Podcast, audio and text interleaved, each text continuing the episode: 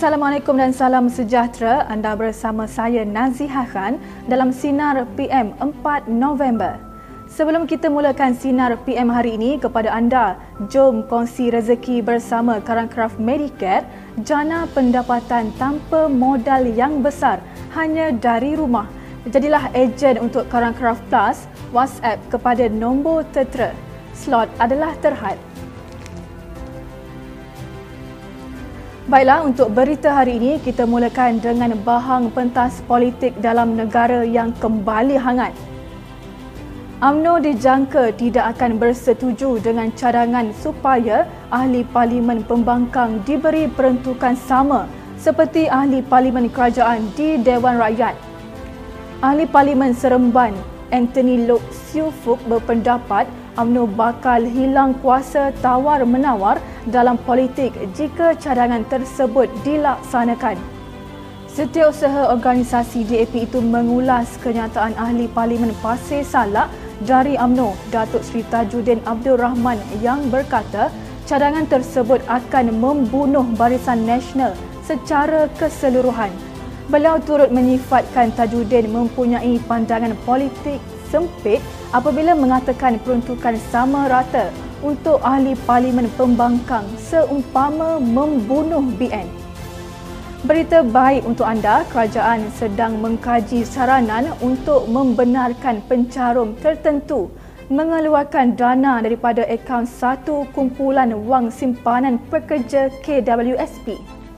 Perdana Menteri Tan Sri Muhyiddin Yassin berkata beliau telah berbincang dengan Kementerian Kewangan.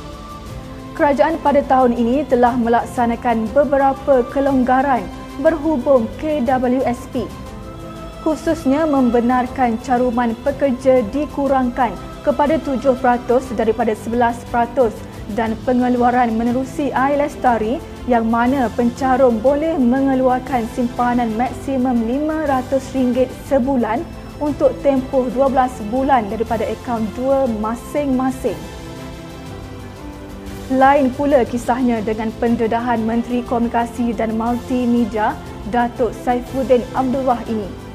Apabila Suruhanjaya Komunikasi dan Multimedia Malaysia telah mengesan lebih 1.3 juta talian telefon prabayar yang didaftar secara meragukan setakat Oktober lalu.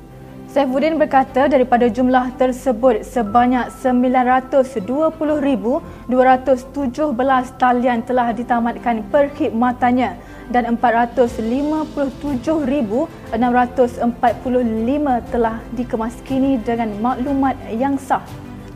Menurutnya, maklumat itu diperoleh melalui pengesahan audit data pengesahan data dengan Jabatan Pendaftaran Negara untuk mengesahkan integriti pangkalan data pelanggan talian telefon prabayar. Beliau berkata demikian ketika menjawab pertanyaan lisan ahli Parlimen Kimanis, Datuk Muhammad Alamin mengenai apakah inisiatif kementeriannya untuk memastikan rakyat selamat daripada penipuan cyber.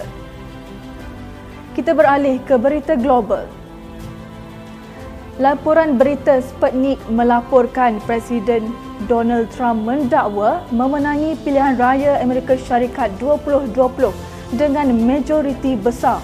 Dalam capan di Twitternya hari ini, Trump turut menuduh Parti Demokrat cuba merampas keputusan pilihan raya. Sementara itu, pihak Twitter meletakkan tanda amaran terhadap kiriman tersebut sebagai boleh menimbulkan kekeliruan.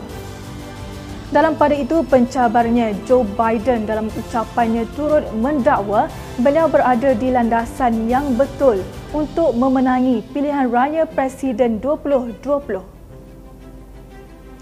Kita beralih ke berita sukan.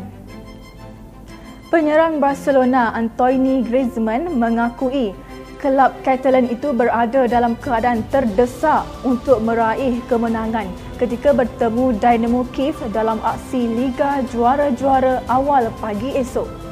Menurutnya, persembahan buruk yang ditampilkan dalam saingan La Liga mahu ditebus untuk meraih mata penuh dalam perlawanan menentang wakil Ukraine di Camp Nou itu. Prestasi gergasi Spanyol itu di dalam saingan La Liga dilihat terumbang-ambing selepas hanya mampu mencatatkan dua kemenangan daripada enam perlawanan dilalui mereka. Prestasi kurang memuaskan itu lantas menerima kritikan daripada peminat yang turut mempersoalkan kemampuan pasukan apatah lagi gagal menang dengan pasukan kurang ternama Deportivo Alaves yang hanya bermain dengan 10 orang dalam perlawanan kemarin. Sebelum akhiri Sinar PM kepada anda, teruskan setia bersama Sinar Harian di portal Facebook, Instagram, Twitter dan YouTube. Dan jangan lupa untuk mak turun aplikasi Sinar Harian bagi mengikuti perkembangan semasa dalam serta luar negara.